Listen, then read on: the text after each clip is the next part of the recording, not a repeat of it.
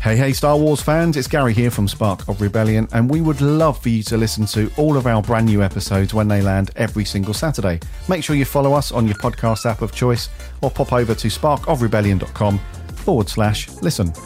If you like the show and you want to support us, you can do that via our Patreon. Just head over to sparkofrebellion.com forward slash Patreon and come and join our other patrons. And thank you so much for your continued support.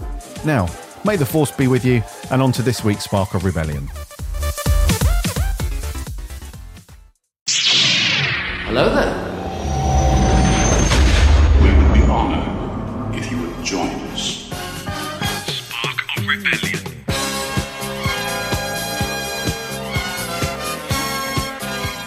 Hello there, Star Wars fans, and welcome to Spark of Rebellion. This is your weekly Star Wars podcast coming at you from a galaxy far, far away. Hope you guys are all doing well and staying safe and healthy and all that stuff, and that you're, more importantly, staying home. Whatever you're doing, enjoying Star Wars or any, Star Warsy stuffs, make sure you're at home doing that. My name's Gary, one of your hosts. Welcome to episode 51. It's great to have you back for another week. If you've just jumped on board, this is Spark of Rebellion. We uh, try to fill you in on what's going on in the world of Star Wars each and every week, and uh, we try to do a bit of review and discussion and a bit of silliness here, here and there. So it's great to have you with us. If you uh, you probably want to subscribe to the show, just head over to whatever podcast app you listen to your podcast on, or head over to Spark of Rebellion forward slash listen. You can find all the links there. So it'd be great to have you as a sub, so you don't miss a show when that lands every single Saturday. And we're on the socials as well Instagram, Twitter, and Facebook. Just do a search for Spark of Rebellion. We chat Star Wars throughout the week, which is great. So we'd love to interact with you over there as well. And to all of our patrons, thank you so much for your continued support. Love you guys. If you want to support the show, if you like what we do here, head over to patreon.com forward slash Spark of Rebellion. You can jump on board uh, to a number of different tiers there, get yourself some SOR swag and whatnot. And we'd love to have you as a as a supporter. It'd be good. So joining me as always, the guy who I'm looking at him right now, he's making quarantine look pretty damn good. To be honest with you, he he com- complimented me last week on my uh, my self isolating beard and all that stuff, but this guy's taken it to a whole new level with his what looks like his gardening look. It's looking very very good. How you doing, buddy, Mister Mark Asquith? Hello, mate. Uh, yeah, I've been gardening today, um, and then Cave turned up, threw some halloumi over the fence at me from two meters, so that was nice. Was it two meters? You sure? Uh, it was a lot, uh, lot longer than two meters. Actually, he's got a right left arm on him, but it uh, it startled me because he shaved his head. So, Cave, you look horrible, mate. oh damn! Good to see. You. yeah, the listeners will be uh, aware of Cave. He's been on the show before, and uh, I should also shout out as well that we've got a brand new patron. So I want to give a shout out to our new Patreon follower, uh, Mr. Phil Mahomey Derrick, which is a sweet ass name, Phil Mahomey Derrick, which might be one of the best names um, I've heard this week, because I don't know if it, I don't know if it's Phil or Derek, but either way, it's Mahomey. So either way, that's pretty badass. So welcome, man. Thank you for thank you for jumping in there. We appreciate that one. Um, how are you doing, dude? How's the week been for you? All right. Yeah, not too bad. Yeah, uh, big thank you to uh, to Mahomey. Welcome aboard, dude. Good to have you on board. Uh, yeah, the week's been um, yeah, not too bad. Uh, I haven't done too much in the way of Star Warsy stuffs. The only thing I've done is continued with the old the old Clone Wars rewatch. So I've watched maybe another three, perhaps four episodes on that, which is pretty cool. And I also realised I need to get my my Goodreads in order as well. I've got about three or four Star Wars books to um to get on the review stuff on there and geek out a little bit on the book stuff. So that left me with a, a bit of a conundrum about what Star Wars book to read next because, like you, at the end of last year, I thought, "Holy crap! I've read a ton of Star Wars books this year, so I do need to to branch out and read some other stuff." So I've, I've read some other books so far this year that are not Star Wars, but I do want to get back into the old Star Wars run. So I need to decide on the next book, dude, and I can't decide at the minute. So, any ideas? All right. Well, what have you not read that was talked about?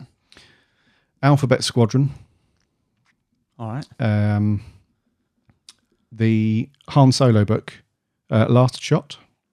Oh yeah, last shot. Yeah, yeah, Yeah, yeah. that's yeah, on yeah, the shelf as well, and also the third Thrawn book.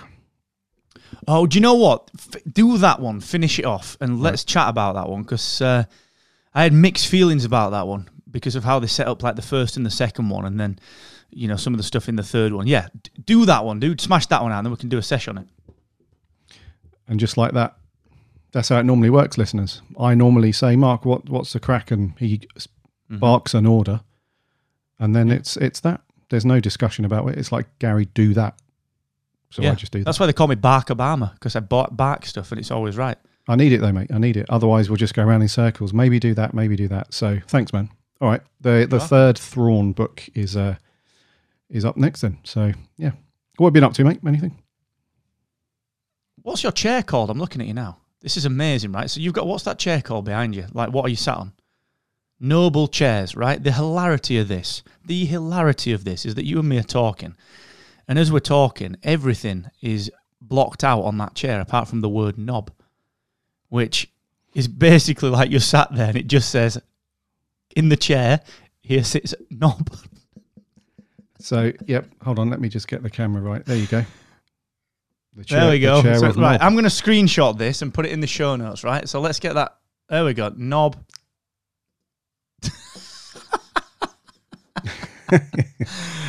right, so I'm going to screenshot that. I'm going to stick it in the show notes. It's uh, for this is in fact. Do you know what? I'm not. I'm going to make this a Patreon exclusive picture of Gary with the word knob. yeah, the chair of knob.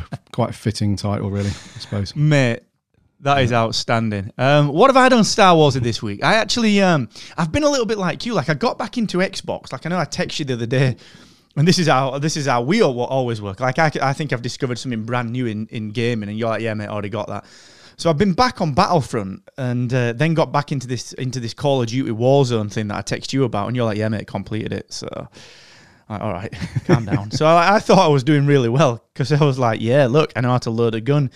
Um, so I've been doing a lot of that stuff, but that's really then forced me into like um, into playing Battlefront 2 a little bit, which is really badass. Like it's just got better and better since the last time I played it. It's like even the loading screen with like the Sith trooper and all the different trooper helmets. I'm like, what is going on? This has just got miles better. Um, so that's been good. And then much like you, it's been Clone Wars. So I finished the Clone Wars movie off. And then I watched um, one of my favorite episodes, which is um, the first introduction to Domino Squad, the um, the one where you get, you meet Heavy and Fives and Echo. You know, they're the squad that aren't really very good um, to start with. So that in the chronology coming from StarWars.com, like that's the third or fourth one to watch, which is from episode uh, season three. So it's been really badass watching that. Uh, I really enjoyed that. I've been really enjoying digging into that one. Um, and been doing a little bit of Disney Plus digging, like seeing what else is on there, and that just leads me to Mary Poppins Returns. And you know that's a rabbit hole you don't want to go down. As beautiful as Emily Blunt is, I do not want to get into Mary Poppins Returns when you've got I can't even say it. Mary Poppins Returns when you've got like The Empire Strikes Back and Return of the Jedi, and I'm like, ooh, look, Mary Poppins. You know, bloody distracting, mate. Well, yeah. Sometimes you do you do need a break, and what what better film to to have you know to break Star Wars up than Mary Poppins? Is it Mary Poppins Returns or is it Return of Mary? That does sound Star Warsy, doesn't it? Does done it. Return. Return of Mary Poppins in a galaxy far, far away. All the this only is means of transport is an umbrella. Yeah, it's a bit too magic for Star Wars, though. Chim chimney. Chim chimney. Although you could be mistaken for thinking that she can use the Force. I haven't seen the second Mary Poppins, mate. Much to my, much to your disgust, I know. But in the 1st Mm-hmm. one, I remember that she does some. She can move things around. She uses the Force quite heavily. Could be a link. Well, you there. know, she was a Jedi as well. Like Obi Wan to be trying it on. Well, of course. it He'd would. be like, "Hello there." "Hello there."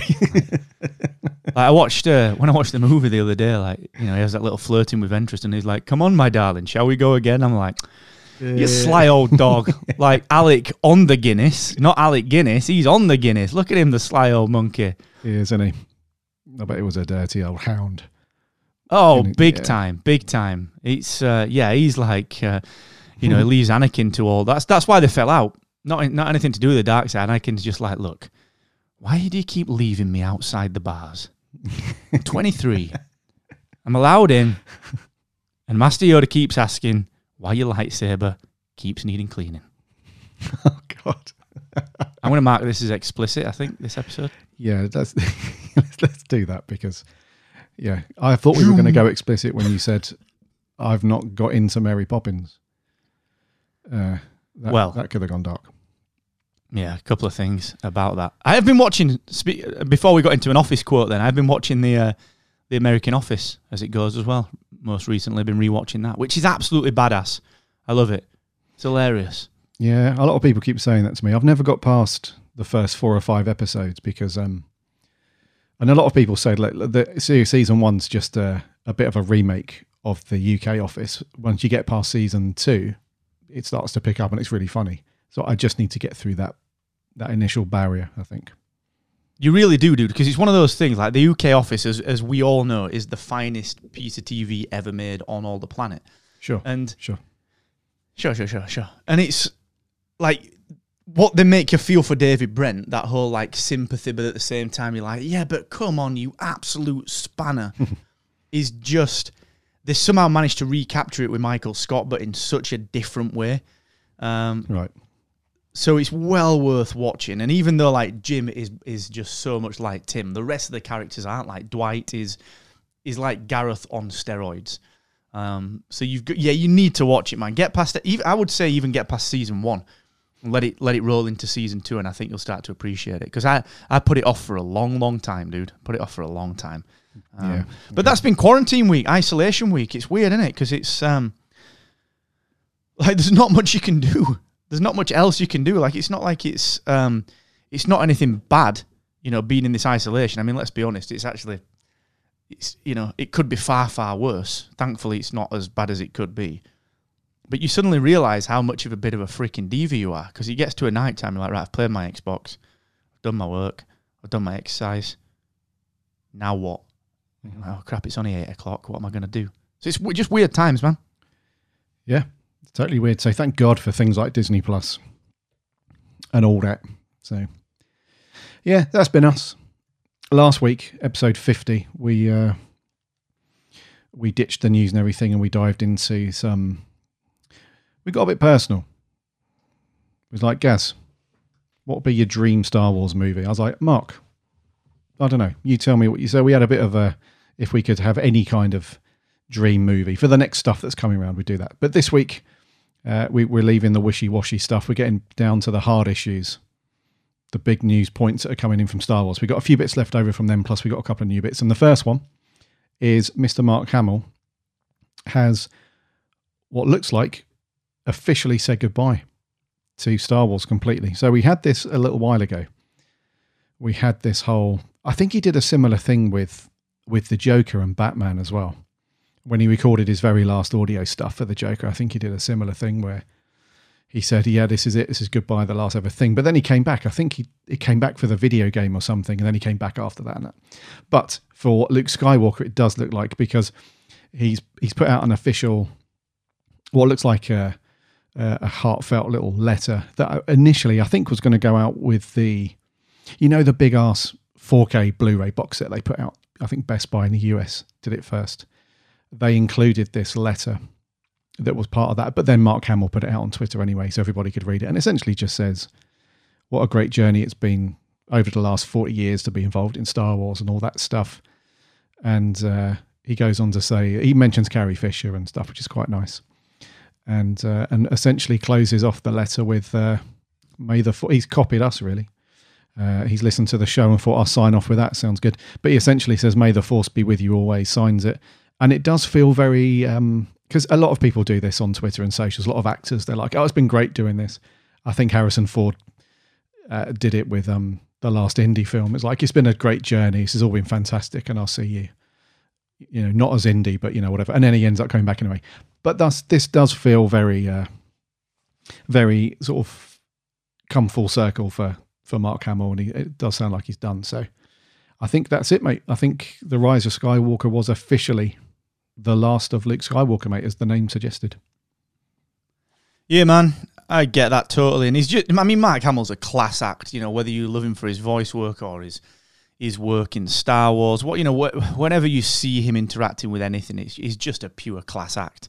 And uh, I think there'll always be that um, that gratitude from Star Wars fans, and I think so many people have that kind of maybe a little bitterness towards Disney, you know, which I think that's that's one of those things that we're just gonna have to live with now. You know, the fact that Luke maybe didn't get um, the story that perhaps the character arguably deserved, but at least that now draws a line under it. Theoretically, it is what it is, and time to move on. You know, Time to move on. Yeah, and one thing I do like about this this little letter is that he does mention he does mention George, as in he says whether you're a relative newcomer or a long time UPF ultra passionate fan in brackets.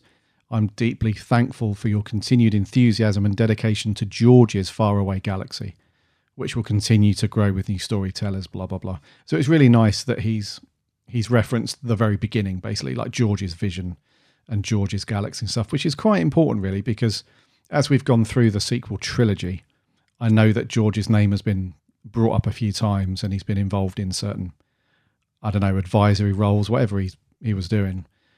But it's important to to have that. I think you know this is still George's thing, and even though he stepped away a bit, it's still really nice. So there we go. That's Mark Hamill basically saying, "See you on the flip flop," uh, kind of. But I'm out of here. So there we go. Uh, moving on. The uh, the High Republic stuff is gaining traction, which is good. So we had this reveal. Was it last month or the month before that the the new era of the main storytelling to come out of Lucasfilm was going to be this new High Republic stuff, and they announced a, a slew of of books to start off with. And before that, I, I think this you and I talked about this as a bit of a uh, a playground to see if people took to this with books and whatnot and comics, and if they did, they they might expand it and so on. But they've uh, dived into a bit more of the characters, the central characters that we're going to see from that era, and it's essentially a bunch of a bunch of Jedi knights from the look of it. From this, it looks like it's going to be from the first story as well, which is I think is called just. Uh, I think it's self-titled, The High Republic, or it's got a subtitle. I can't remember. And uh, yeah, so we've got a bunch of new Jedi. So we've got Avar Kriss, who is um, looks like a bit of a leader. She's uh, one of the um, sort of higher ranking noble Jedi. She looks kind of cool. We've got Loden Greatstorm. He's a uh, a Twi'lek Jedi Master, and he's um, considered to be one of the best teachers in the Order. Apparently, we've got somebody called Keeve Trennis, who's a bit of a young Jedi. Looks like she's only just she's not long been on the uh, one of the Jedi Masters, and we've got a guy called Stellan Gios, who looks like uh, a bit a bit like an Anakin kind of character, a bit of a young sort of cocksure, um, uh, out on assignments doing his thing. Looks like he's a bit of a hero, uh, stereotypical hero type of character.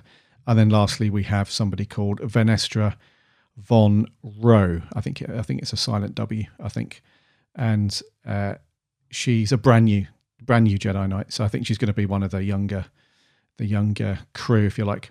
Um, but at least we got some names to to kick around now. So um, yeah, I think they're slowly drip feeding this information so that when the books do land, everybody's familiar with stuff. Because the last thing they want, I'm guessing, is another Rise of Skywalker where they just present everything. And then it's like, oh, by the way, you have to retrofit your knowledge about this and go back and read stuff. I think they're doing it the other way now. It's like, here's all the character info, here's what's going to happen, here's everything. So that by the time you get to these stories, you're kind of familiar with what's going on, which is a good thing. Yeah, it's it's a weird one this because it's I don't know. I, like I don't know what I feel about this. Like there's nothing that's exciting me about any of these things. Um, and the reason for that is that it's just it, like it just feels very stereotypical. So let's go through these. Um, Avar Kriss, the brightest, most noble example. Right, that's the one that is just the completely incorruptible one, theoretically. Then you've got Loden Greatstorm, which is the teacher. You know, that is the Miyagi, that's the Yoda, that's the Alec Guinness Obi Wan. And then you've got the uh, the classic Keith Trennis, who is the person that has got way much more talent than they believe, and you can tell that because she's got a cool haircut and she's got a, a dual wielding lightsaber style thing like Darth Maul had, but she don't believe in herself and she's impulsive. Oh, that's going to be a nightmare. Then you've got the hero Stellan Gios. Yep, get it. He's probably going to go bad a little bit. He's going to be tempted by something along the way because he just wants, you know, wants the power. And then you've got Vanessa Vern Rowe, who is probably the person that has got that same ethical compass as Stellan Gios, but you know has to deal with the temptation and the master going a little bit awry and you know struggling with what she's been taught versus what she feels. And it's it's just that's probably really naive and really I probably got that way wrong but it just feels like Disney man. Like it, it's just not exciting Well, this is this is only a first. This is like a first snapshot, isn't it? We, Yeah, we, but we have no bother? context at the minute. We got no context around what these characters go. I imagine that when we when we pick up the first book, we will be dropped into uh, a bunch of stuff that's already happening. This won't be like an origin story. So, in a way, but like I said, I, I think this is good because it's not going to be so much of a like a shot in the face. Like, whoa, hold on a minute, who who are these guys? I need, I don't know what's going on here. I, I think drip feeding some information is a good way of doing it. I, I think it's probably because they're so scared of the, the, the rise of Skywalker and people just being confused and not really following what's going on. But in terms of the characters themselves, I read you, they are a little bit. If you, if you asked like fifty kids to like uh, write down your perfect Jedi character, these would probably feature in a, a large number of those those options, right? Yeah, exactly that. And it, it's, I don't know, I think I'm just maybe expecting too much from this multimedia attack. Like, it just makes me think, like, if I was Disney, I wouldn't, personally, I'd be trying to break the mold here. And not with the characters. Like, fine, if they're the characters that the focus groups want, do the characters. Like, do those characters. But don't introduce us to them with, like, one paragraph of things. Like, give us you, you know, give us Star Wars shorts on YouTube's. Give us a badass trailer that's just made up of Mandalorian style concept art. Like, run some original music over it. You know, it's just, it's just boring. Like, what? A, what a first a first exposure to the High Republic is this? Well, it's it's difficult, isn't it? Because you can't do a trailer because we have no. Of course, you can. It's Disney. Yeah, but we. Oh, what I mean is, there's no, um, there's no animated or live action stuff. To, you can't really do a trailer as such. So you, the only way you can do it really is because this is going to be print stuff. You have to just, you have to do it like this, don't you? I think you could do something badass with this dude. It doesn't need to be like look at the credits of the Mandalorian. Like the credits of the Mandalorian are more interesting than this article. Yeah, no, that, they do look very cool. Very, very But cool. the um, I'm talking like the the whole you know if you if you just did a very simple YouTube video with like a pile of Ken Burns effect running in it and just doom Stellan Gios do ding ding and it like I just feel that for the if you come out of the gates with something brand new in Star Wars you've got to swing hard at it I don't I don't feel you can I don't feel you can bleed and test because this is what they did wrong in, in many people's view with the sequel trilogy. They're like they were a little afraid to do anything. They just did it for the focus groups. And I don't know, I just feel that with all Disney's might and everything they've got there, the animation that they can do, the the proof of concepts that they've got with things like the Mandalorian concept art. Hell, they're putting the Mandalorian concept art into books and magazines. You know, they're doing that magazine series. And I, I don't know, I just feel there would there would have been a for the sake of another million bucks, like commission an animated, a two minute animated short for each one of these.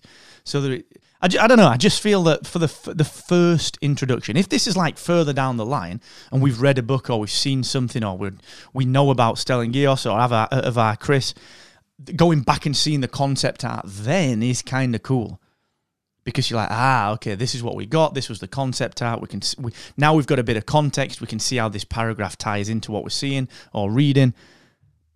And I think I, I just I just feel that the first exposure to this is really lackluster. Any any at any other point throughout the cycle, all right, that's fine. But just this is the first thing that we've seen. You know, I might be expecting too much, but holy crap, it's Disney. It's Disney. You know. yeah. Disappointed, aren't you? It's just it's, it's just weird. Like I'm looking at them now, and don't get me wrong, the artwork's cool. You But just they're just Yeah, I read you. like, c- c- could you remember them? Could you looking at them? Could you describe any of them after a couple of looks? Well, I probably could because, like we said a minute ago, they're quite stereotypical heroes and stuff like that, and they've pigeonholed the certain look and stuff, like Loden Greatstorm. We said he's like the the old Obi Wan, the Yoda type of older older teacher sort of thing. So I would remember him because of that that pigeonhole, and I'd probably remember the the swashbuckling Prince Charming looking Stellan Gios as the typical hero look and stuff. Uh, but the others, Who has quite not. literally got. Sorry, he's got. He's quite literally got the cross sword as well. So you know the. Uh, I can't remember what they're called. The two spurs coming out of the sword, uh, The out the side of the lightsaber. the hilts. Yeah. Hilt. Are they called a hilt or is that is that the handle? I don't know. Um, Oh, But yeah. yeah. I know what you mean. Yeah. like the two cross, like the ones that um, Kylo Ren had that were actual lightsaber red bits coming out the side. These are actual metal. You know, like a a, a, a, King Arthur style. Like they've really gone for this look, haven't they? Yeah. Yep. Well, it's uh, a more civilized age. I A more civilized age. There you go. I mean, Yeah. don't get me wrong. I like them. I just feel that, like, if you look at everything that, um, like, so look at Marvel and what Disney did with Marvel. Maybe even not what Disney did with it. I think it might have been even been pre-Disney. But like all the little shorts, like where you got Phil Coulson gonna find Thor's hammer. It was like four minutes. And I'm not saying it needs anything like that, but the, the the size of Star Wars, like these just look like they are they're just put together like it would be any franchise. Like, oh look, here's a new young adult style franchise that we're bringing out that focuses on these mystical knights from a, a forgotten age, and you know you've got each particular trope of this this particular um, civilization just represented in each one of these. It's not like Star Wars just feels bigger than that. It's like you just wouldn't get this, I don't think, with anything else, and it just. I don't know. It's it's not disappointment. It's just more like a, just like a wet squib. Like, oh, now what are you going to do next to get me interested in this? Maybe I'm just not the market for it. You know, maybe I'm not the market for it. But I just feel like they could do so much more with the budget that they've got. I'll read you. Yeah, I'll read you. It would have been cool to also have um, something on the the Star Wars Kids YouTube channel or something like that, like they did with the like they did with Star Wars Rebels. We had these um these little 10, 15 minute, I think they were yeah quite short little shows around. It was uh, an interview with Dave Filoni, and he was talking through some of the concept art that they had released and they showed some it spoke to the animators and stuff they could have done that with this new story group this um project whatever it's called Yeah, exactly. Like that kind of thing is perfect. Just even spend a bit of time animating them up, and sh- they don't have to do anything. They can just twirl the lightsaber, like you know, like Sonic the Hedgehog when he got pissed off because you weren't moving quick enough, and he taps his foot. You know, like if tiny little bits that just do something to bring a bit of life to these things. Um, it baffles me because it's it's it, it's just it's like it's almost just symptomatic of what Disney seems to be doing with Star Wars, which is just enough. Like we'll just do enough with Star Wars to keep it relevant. yeah no i, I do read you i know what you're saying but uh, me personally i think this is cool i, th- I think this is a good way of because I, I think it will be a, a slow burner throughout the year because the books are not out until i think is it august i think the first one drops Yeah. so i think it's Well, that's a, a good point. it's a slow burn, you know. So I think by the time August is here, we would hopefully have got a bunch of a cool, you know, announcements and releases and other bits of information. So this is like the first bit, I suppose. Yeah, fair play, dude. That is that's a fair point. yeah. It's not like this is out, you know, in two weeks time. But I still read you, man. I still read your your disappointment. Uh, right, moving on. Uh, we've got confirmation of the Star Wars live action stuff after a bit of a troubled start to things. So we've heard very little about the Cassian Andor series that was supposedly going to kick off at some point, but we know that that's now coming uh, next year. So 2021 will see a brand new Star Wars series over there, as well as I'm guessing a season three of The Mandalorian at some point next year as well. So this was a press release that went out. Um, when was this? Two days ago, I believe, and it's got a rough plan for two new shows. So this doesn't mention The Mandalorian, but two new shows that are coming. So the Cassian Andor thing, that's definitely next year, and now the Obi Wan series has now been officially uh, announced as launching the year after, so 2022, which is a bit later than what I thought we were going to get that. but I think that's due to the early problems they were having with production and scripts and all that stuff. So it's great. So first thing, it's great that the Obi Wan stuff is now back up and running, and then they've got a schedule for that. Uh, and also this Cassian Andor. I mean, out of the three things that are going to be happening over the next couple of years, live action wise, I think I'm less enthusiastic about the Cassian Andor stuff. I'm not saying it won't be great, but I'm just you know that's sort of in the third position, the third slot, I suppose. But uh, and they've also said that they're going to um, uh, because of the coronavirus thing. This has obviously had a knock-on effect for uh, dates of production and stuff. So that also leads into, especially the Obi Wan stuff, why that's going to be a whole year later. It sounds like than what it was originally planned. But they're also going to do some marketing around Lego. You're going to get some Lego sets for um, these things uh, and the Mandalorian as well, actually. So yeah, Cassian Andor, dude. What's your view on that one? Um, yeah, I mean, it's, it's just a weird one, this, isn't it? So, like, the Obi Wan series is one of those that fans of a certain age, like you and I, will will will absolutely really want to get into. And Cassian Andor's like one of those sort of characters that fits into this really weird place in Star Wars right now, which is he's a character that very strongly influences all that nostalgic stuff that you and I know and love, but yet is a newer character. So it's he's sort of it's like he's a balance, isn't he? He's like towing that line a little bit. Um, so it's a, it's a very odd one, this, because I think you've got the opportunity to do a lot of interesting stuff with it insofar as, you know, does this link into things like the Obi Wan series? Because they'll, you know, they're going to fit into that, that 19 year time span between Sith and uh, A New Hope. You've also got Vader knocking around, you've got Ahsoka, you've got the whole Rebel storylines going on, you've got the clones, you've got Captain Rex and everyone else still knocking about. So it's one of those things where, you know, because the Skywalker saga is kind of done with, and sort of Obi Wan gets a pass because it's Obi Wan, and you think, all right, I'm all right with this. I don't know. The Cassian Andor series for me feels like a little like I'm not again. I'm not overly enthusiastic about it yet, but that's not to say there's anything wrong with the series or it won't be good. It's just that for me, it's sort of a. Are they going to try and treat it as a standalone thing, or are they going to try and drag out the Skywalker stuff when, as we've just said with Hamill, you know, he's done with that. That Skywalker stuff is done. Um, can again, can they make us care enough about Cassian Andor without bringing in Vader and Ahsoka and and you know a lot of other familiar things that we see from that Skywalker era, or does it rely upon that happening? Does it rely upon the varying touch points between you know Vader existing and Obi Wan being there and you know th- these little th- just these little tenuous Easter eggs.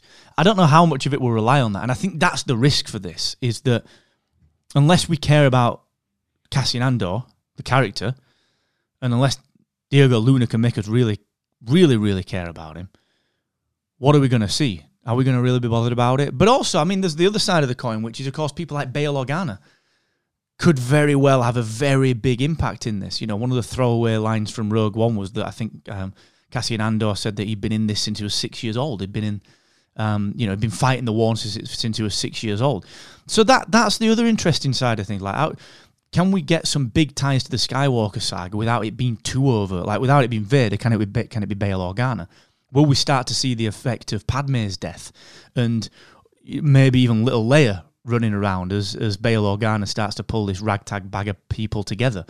Um, so there's a lot of opportunity for it. I just feel like it's just gonna, it might struggle just to find its position, you know, its place. Um, I love the idea of this kind of down and dirty thriller.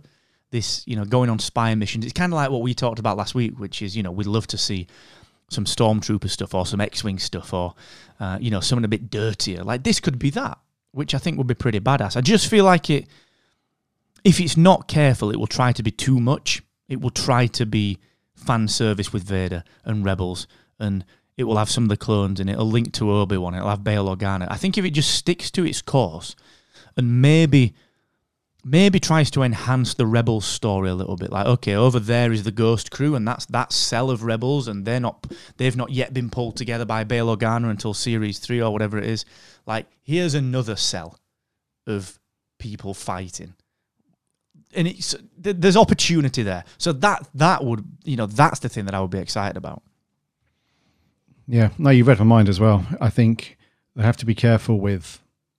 I think it's very tactical the shows they've gone with. I think they've done like an in betweeny thing with the Mandalorian because when that was first announced, you had a lot of kids saying, "Oh, that's Boba Fett," and it wasn't quite Boba Fett. So it was familiar enough, and it was set around that time where it wasn't too far removed from the the timeline that we know from the movies. And then you've got very, very familiar, which is the Obi Wan stuff. So that's very much, and because Ewan McGregor's back as well, that's like an absolute people. That's a guarantee, pretty much, unless they screw that up really badly. So the the Cassian stuff is very much a a, um, a fresh thing that they can they can get in a similar way to the Mandalorian, I suppose, but not quite as familiar as, as that stuff. So I do wonder if they are going to try and just write something that is fresh and new and just run with that, or whether they are going to try and prop that up with those familiar characters that you mentioned. So they do have to be careful with that because uh, the last thing you want is those awesome writers that they have over at Disney and Lucasfilm to come up with these great ideas, but then you have someone else saying, "Well, we've tried this before, so it's a great story you've come up with, but I, we need to see Yoda, or we need to see Vader, or we need to see somebody." I'd, I'd hate for them to just not be able to do anything fresh anymore because people are just like, well, where's where's where's the where's the where's the Vader character going to come in? You know, when are we going to see, you know, this fame? When we're going to see Chewie, all that stuff. So, I think it could be cool if it's done correctly. And the the synopsis for the show itself does sound quite cool. I suppose it's um apparently it's set in the first few years of the rebellion. So this is just before when we pick up at the beginning of Rogue One. This is like the the build up to that that film, and the Cassian plays a spy and he goes on a bunch of daring missions and stuff. And their goal apparently is to give hope to the galaxy, subjugated by a ruthless empire. And then we've got K2SO who's back as well. So the the synopsis and the timeline for the film does sound kind of cool. If they can weave, a I think it's inevitable we're going to get a few a few little cameos from people and various events and stuff. I think that's that's that's uh, that's just given the timeline. You know, that's just what's going to happen. But yeah, no, I read you, dude. It's um, it's an interesting one, and I think yeah, you are you still excited about the Obi Wan thing? That must be that must be cool, right? Oh yeah, yeah, yeah, yeah. And and and just to wrap up on the Cassian thing before this, yeah, um, you know, there's the there's opportunity there because, like you said, it's probably it's probably going to be set what five years pre New Hope, which was maybe around where Rebels started. And I just I, that is an interesting timeline because there's opportunity to bring Ahsoka into it and to bring.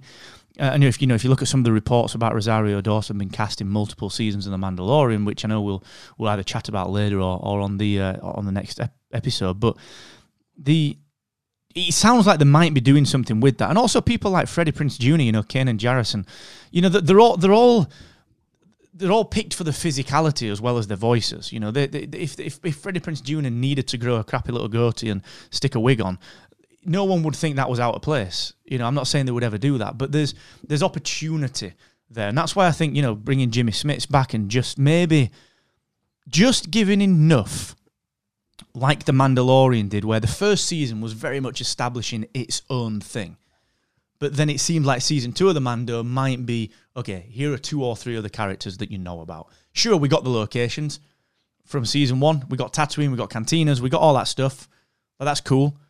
But then, but they stayed away from characters, and that's that's where I think this could get interesting. Like you said, the timing sounds about right, uh, and everything seems like it might fit. But yeah, I mean the Obi Wan series, I'm, I'm excited about that. As long as long as they can find a story to tell there, and in my view and I'm, I'm sure there are many people that feel the same. Like this has has a really weird balance to strike as well. Like it has to be action enough that people get the Obi Wan that they want to see, but it also has to be personal enough that people see what has happened since Revenge of the Sith. You know, some of the most interesting Obi Wan stuff is him struggling with what happened and communing with Qui Gon and undertaking the training that Yoda gave him.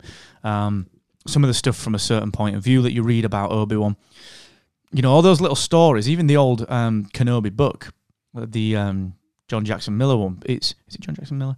Um, that book anyway.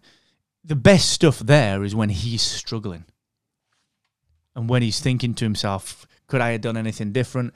So as long as we get that characterization and, and they really dig into that, whilst somehow managing to balance it to be to just have some action when you know, like you and I are going to be like, oh, my, why are you risking it? Put your freaking lightsaber away, dude. But at the same time, he's going to have to whip it out. Yeah, the Randy old Obi Wan. Randy old bugger lugs. No, I read you. That's if they could. Yeah, if they can get that stuff right, that would be so good to watch. Because that book you mentioned is so good, and it also deals with the the potential love interest for Obi Wan as well. There was that woman who ran the cafe supermarket thing. Mm. You know, the rancher uh, woman. She was um she was like a potential love interest, but didn't go anywhere. But it does show that struggle that he has between just being a normal guy, quote unquote, or trying to. It's a bit like the A Team, but just one guy. You know, like the A Team are like these fugitives, you know, and they turn up now and then to sort of help people. He's ki- it's kind of like that, you know. He's like a like an old veteran of the war sort of thing, but he's like you know, if you need a, he's he still wants to do the the right thing. He's like a power for good, if you like. But he's meant Yeah, to. he's be like Rambo. Yeah, yeah. He's In like the old- Rambo yeah. of Star Wars. and it's it's a funny one that as well because I, I do like that angle. What made that book work so well was that it was such a small story. It was it didn't matter on a galactic scale, but it had ramifications for the people within it. And it was I mean it was it was it was a feud essentially. But what that real that book really did so well was give you an insight into the Sand People.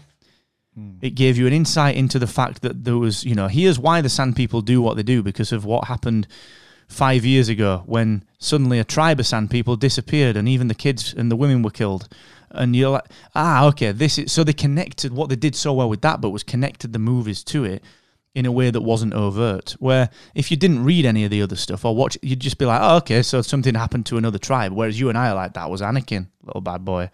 And that's what that did so well. And and I think if they can manage to balance that, like you said, and, and, and really tell a story that's very small so that the big picture story, which is essentially Obi-Wan coming to terms with what happened to Anakin and dealing with maybe with trying to commune with, with Yoda and trying to commune with Qui-Gon and also coming from an order which is thousands strong and having a battalion and an army of clones that he could rely on as friends suddenly being thrust into the wilderness alone. Like that's the big story with this.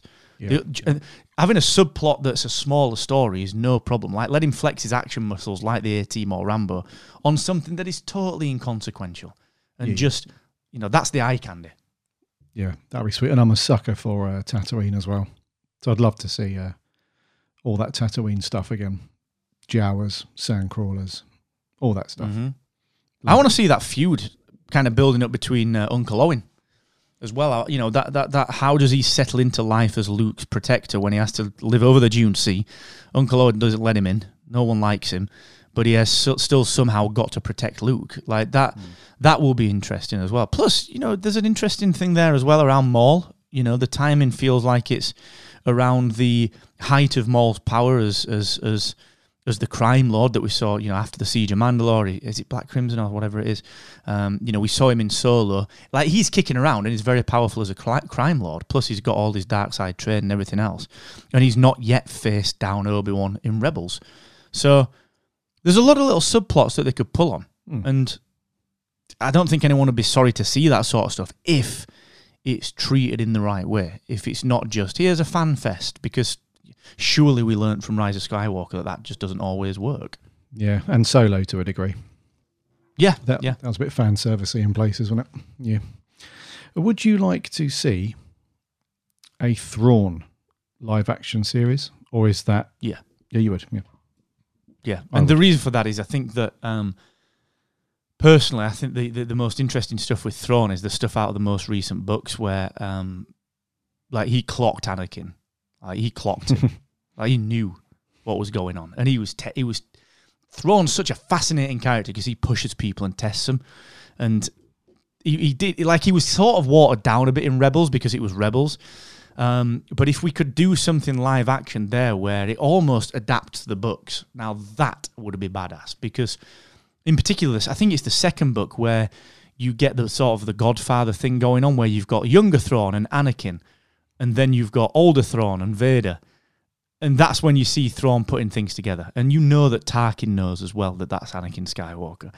And now that's an that's an interesting, fascinating story that could be really woven. And I think things like that, um, are where the sandbox becomes interesting because you have a character like Thrawn that, for all intents and purposes, is a brand new character to ninety percent of people on Disney Plus, but unlike Cassian Andor, they've not seen him on screen. They don't think it's anything to do with Rogue One or Vader or any. But the guys like you and me would be like, right, this is Thrawn. This is going to be pretty sweet. Let's look into it.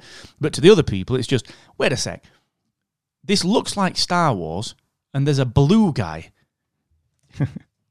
What's going on here? Like it's in, it's got that Yoda, that Chewbacca, that what's this other species of thing? Like what's this new Star Wars thing we've not seen? So stuff like that I think is interesting. Um, it doesn't always have to be the humans, you know. No, exactly, mate. Yeah, I'd love to see a Thrawn.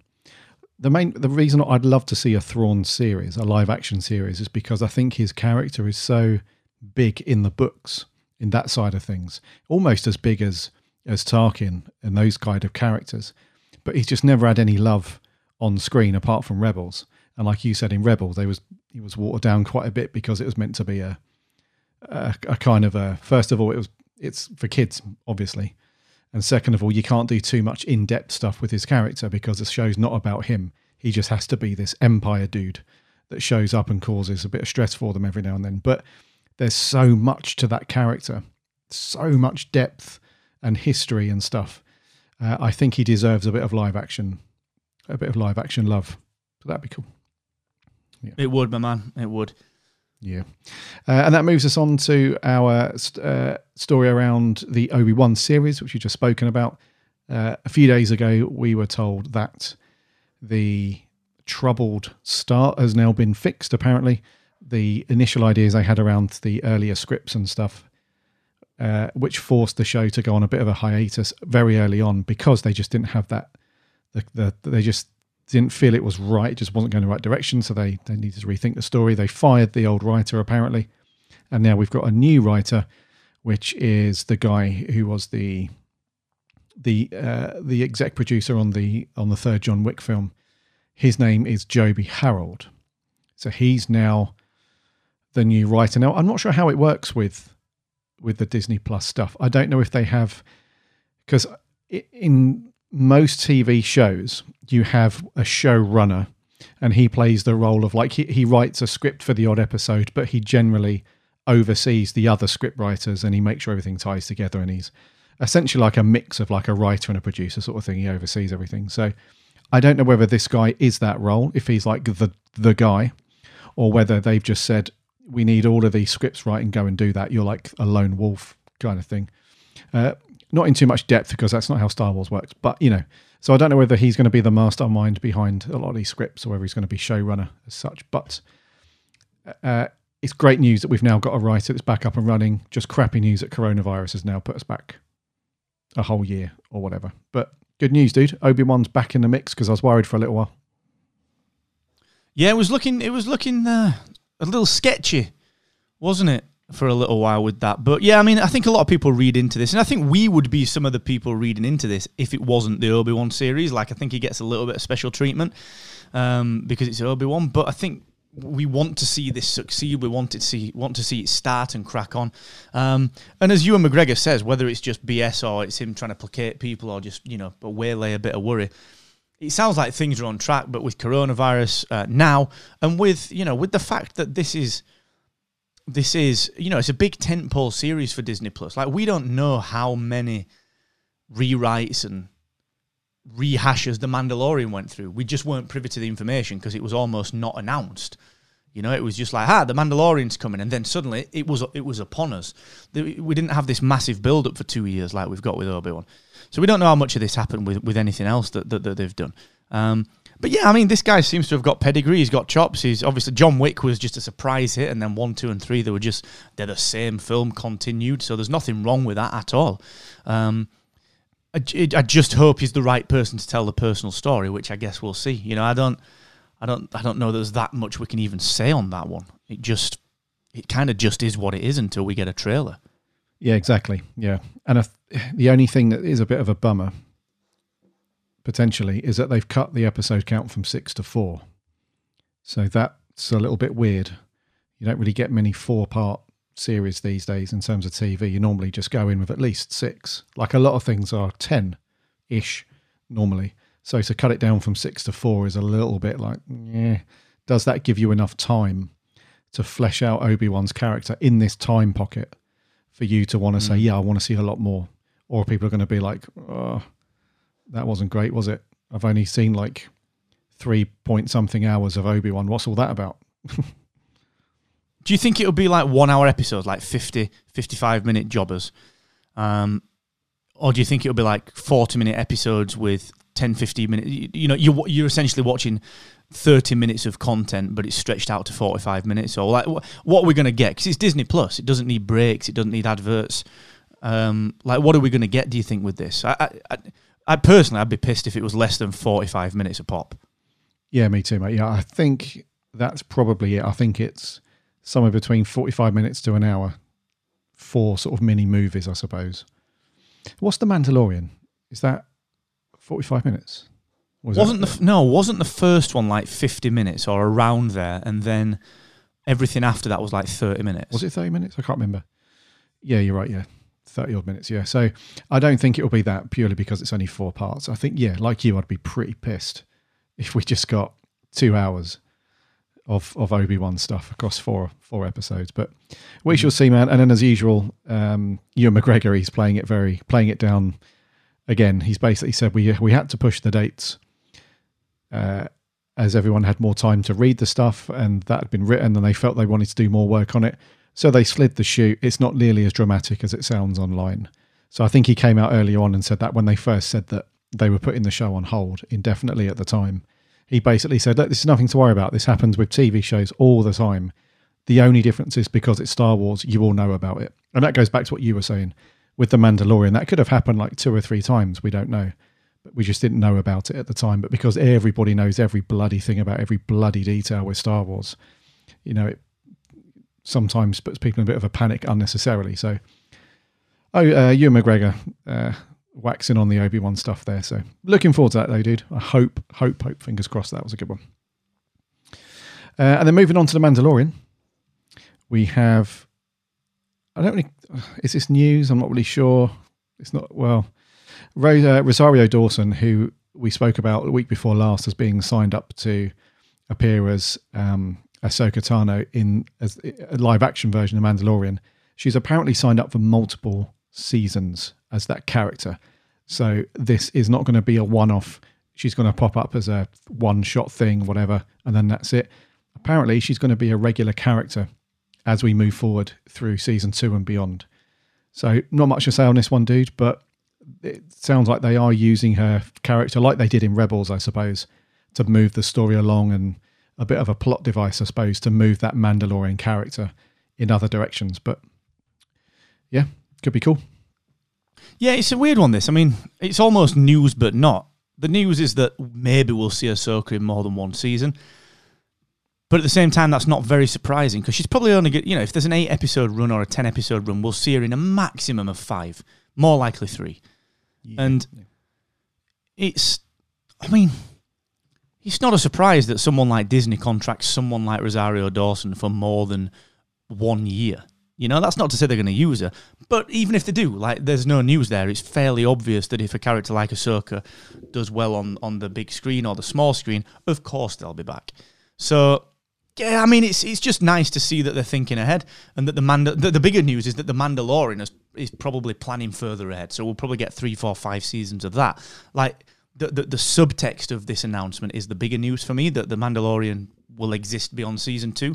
Um, but yeah, I mean, if, if if this is the case, then yeah, cool, man. I'm up for this. You know, if if, if Rosario Dawson, I mean, she's a great actress. Pff, You know, what's there to say on it? It'll just be good. Exactly. Yeah, there's not much to say on this one. It's just, it's just interesting that uh, they've, and again, I don't know how if there's much to read into this or not because so many actors do that these days. A lot of people sign up for multiple things, whether it's a movie or a TV series, and uh, whether you actually see them again is another thing. But I think they just like to tie them in so that if there's like if, if one of the writers has like a, an epiphany, it's like, oh my god, we need to have this character back. It's like no worries, man. They're under contract. We'll just get them back in.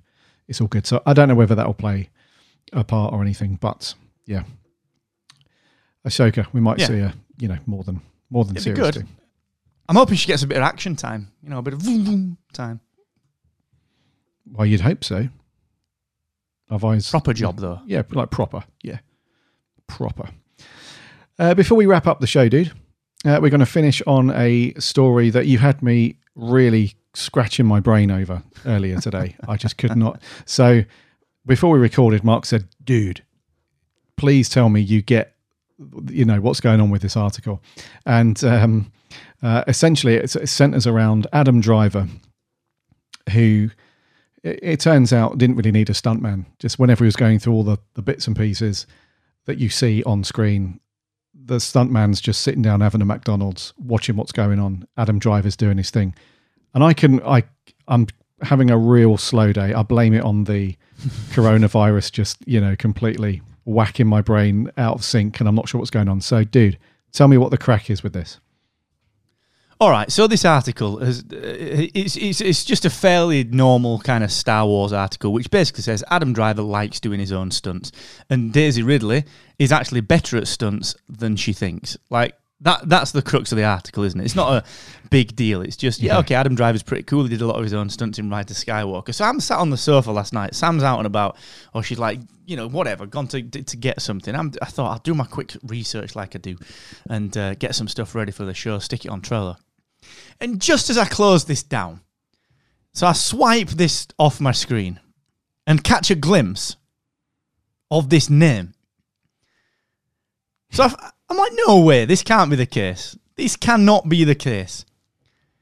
So I fired it back up, scroll back to the place where I saw the name, and it was the stunt coordinator is a person called Eunice Huthart, who I recognised as being the 1994 champion of gladiators in the UK. Shut up. And big time, mate. And I remember watching it because Fash the Bash, John Fashanu, John Fashanu, auga, right? So he- he was like, there was Wolf on there. Like, the, you remember when Gladiators was huge, like a Sunday night thing Yeah, yeah, yeah. in the. UK? It was there was a woman that absolutely bossed it. And I even guessed the year. I even remembered the year was 1994. I remember watching this as a 12 year old kid thinking she has absolutely bossed this. And she did. It was like this big UK wide event because this woman just did so well on gladiators. Like she ran rings round them.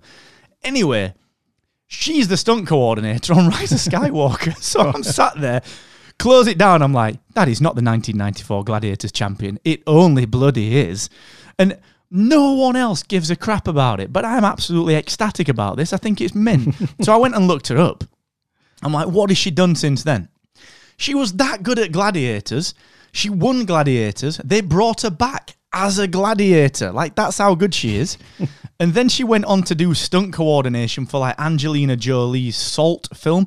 She's the godmother to Ange- Angelina Jolie's um, one of Angela- Angelina Jolie's kids. Like she's just worked on all sorts of things. Titanic, dude. She's worked on Fifth Element, Tomb Raider. V for Vendetta. It is insane, mate. And so this was just the most random trivia. I'm doing my research and spot this name that no one else would recognize and instantly made the connection because I recognized it as the 1994 UK, UK Gladiators champion. What a random day that was. Well, you know, I'm, I'm glad that you've because I was reading through this article and I, Mark's just sat there and he's watching me read it, and uh, I think he's looking at me over Zoom, thinking the penny's going to drop in a minute. The penny's going to drop. He's going to see it. The penny's going to drop. And I think for the second time today, I've disappointed Mark quite a lot. So, but now you- you've said it, and I didn't even when I read the name again, Eunice. I thought that doesn't ring a bell. But when I just googled her and I I saw what she looks like as Blaze in Gladiators in the mid '90s, I'm like, right, I got you. I recognise her now. But crikey, yeah. So after all that, that was the trivia. It was just the the chick that was on Gladiators is the No, but she wasn't just on Gladiators. She absolutely hammered all the Gladiators. Like she was the boss. It was like a, it was a, a UK national event in '94 when this happened. I was like Kit Kats at the ready. We were all watching it around the. T- oh my word! It was amazing. yeah man wagon s- wheels. she It was the thing. Yeah, she's got wagon wheels in, got some coke. sat down and just it was great, man. It was like proper '90s TV, and um, didn't they have? Um, yeah, because I think the the gladiators that they chose, they were like proper pro or supposedly pro sports people, athletes, bodybuilders, all those people that you'd think would just kick everyone's ass. But then you're right, yeah, this chick turns up and she's like, huh? I don't think so. Yeah, so I think she did that. And then she, oh no, because she did that. Then she went on to win International Gladiators. And then they Yeah. said, like, dude, you're the shit. How would you feel about coming to, yeah, so. So she was She the stunt coordinator, was she, everything. on Rise of Skywalker? Yeah. Wow. Which amazes me. Like it amazes me that someone from 20 odd years ago, 26 years ago, who just is in this like this weird position of having this re- like this kind of weird like the law L O R E, you know, the law around this person. Like when Gladiators were at at its peak, suddenly 26 years later, surfaces on the biggest film of the year, arguably, doing this. And you, I, life like amazes me. It amazes me. Like you expect to see Bruce Forsyth being like, you know, R2D2's head pops up and out pops Bruce Forsyth. You know what I mean? That's what kind of world we're living in now. When someone that wins Gladiators is doing the stunt coordination for Rise of Sky. Like, what next? Are we going to see Wolf from Gladiators? Like, is what is he going to be? Is he going to be like what? Is he going to be a host of the Generation Game? What is? Where are people going to pop up, dude? I know, right? Or we're going to have like a, a, a relaunch of Gladiators and Adam Driver's going to be one of the contestants. You were nothing. Your parents were nothing. All right, Adam Driver, Yeah, leave it right. out, man. I know the smack talk, but whew, Come on, dude. on. Adam Driver. Jeez. So we- anyway, that was the trivia. I know it was very random, but holy, like I just, I had to laugh to myself because I just fired it back up last night. I was like, no way, how the hell did I recognize that name from a Sunday night in 1994? Ugh, what a world. There we go. What a world we live in. And that's just, that's another one of the strings to Mark's bow is that he's not just, you know, he's not just the face of a successful podcasting hosting company and this very podcast. He also knows just random shit just from, just from a name. Bosh. There we are. We're on like a 10 minute chat about gladiators. A lot of stuff mid 90s I know about, Yeah. really weirdly. I don't know why. Yeah. Talking of mid 90s, there's a, a whole bunch of YouTube channels that have enabled a lot of the cartoons for free over the past week. Uh, anyone that's into Marshal BraveStarr, He Man, Mask, all that stuff, yeah, they've now- What? on Are YouTube. you kidding me? I'm not kidding, mate. They've put all of the Mask? episodes, Mask, uh, Thundercats, Jayce and the Wheeled Warriors. They've just put all of them out there for free, dude, on YouTube. So Jayce and the Wheeled Warriors. Yeah, yeah. Holy crap. What a this is tune. amazing. What a theme tune. Cartoons do not have the theme tunes like they did back in the day, man. Come on. Ah, right. YouTube. Yeah, going to look up. While while Mark's doing that, we're gonna uh, we're gonna we're gonna do there for episode fifty one. I think we've now drifted away from we've not done any office this week, but we have gone into nineties TV.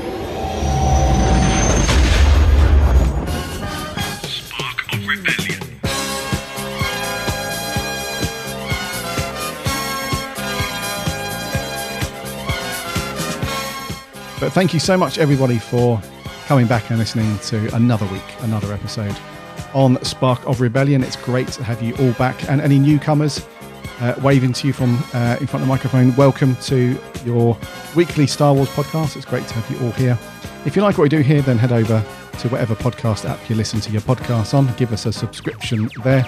Uh, or head over to sparkofrebellion.com forward slash listen. You'll be able to link off to all the various podcast apps and stuff. It would be great to have you as, subs- as a subscriber blah, blah, blah, so that you don't miss a show and it lands every Saturday. We're on the socials too Instagram, Twitter, and Facebook.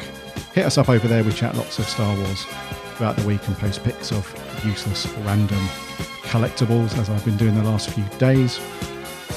And if you like what we do and you want to support the show, then head over to Patreon, patreon.com forward slash spark of rebellion. You can jump on from a dollar upwards, get yourself some swag. There's loads of tiers there. You can get involved. We'd love to have you. And thank you so much to our current patrons. It's been great as always, dude.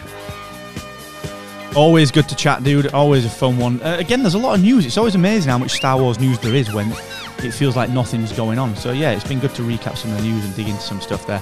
Uh, thanks to our new Patreon for my homie Derek. Thank you for uh, jumping in and, and supporting us over there. And of course, as, as Gaz says, thanks to all of our current patrons as well. It's, uh, it's it's a weird time, as we said at the beginning of the episode, and like we said last week, but it's it's it's something that we're very grateful to be able to do is, is keep being able to do this and, uh, and, and and keep publishing the show. So thanks to everyone that listens. And yeah, whatever you need to see from Spark of Rebellion, if you want to see any anything new, anything different, if you want anything tweaking, changing, improving, let us know. But I think it would be hard for us to get any funnier than we are, guys, because we are quite hilarious, of course. Um, so yeah, cheers, dude. Always good to chat. Always good indeed. Yes, uh, we will finish there. Take care of yourselves. Uh, stay healthy. Stay home. And until next week for episode 52, may the force be with you always.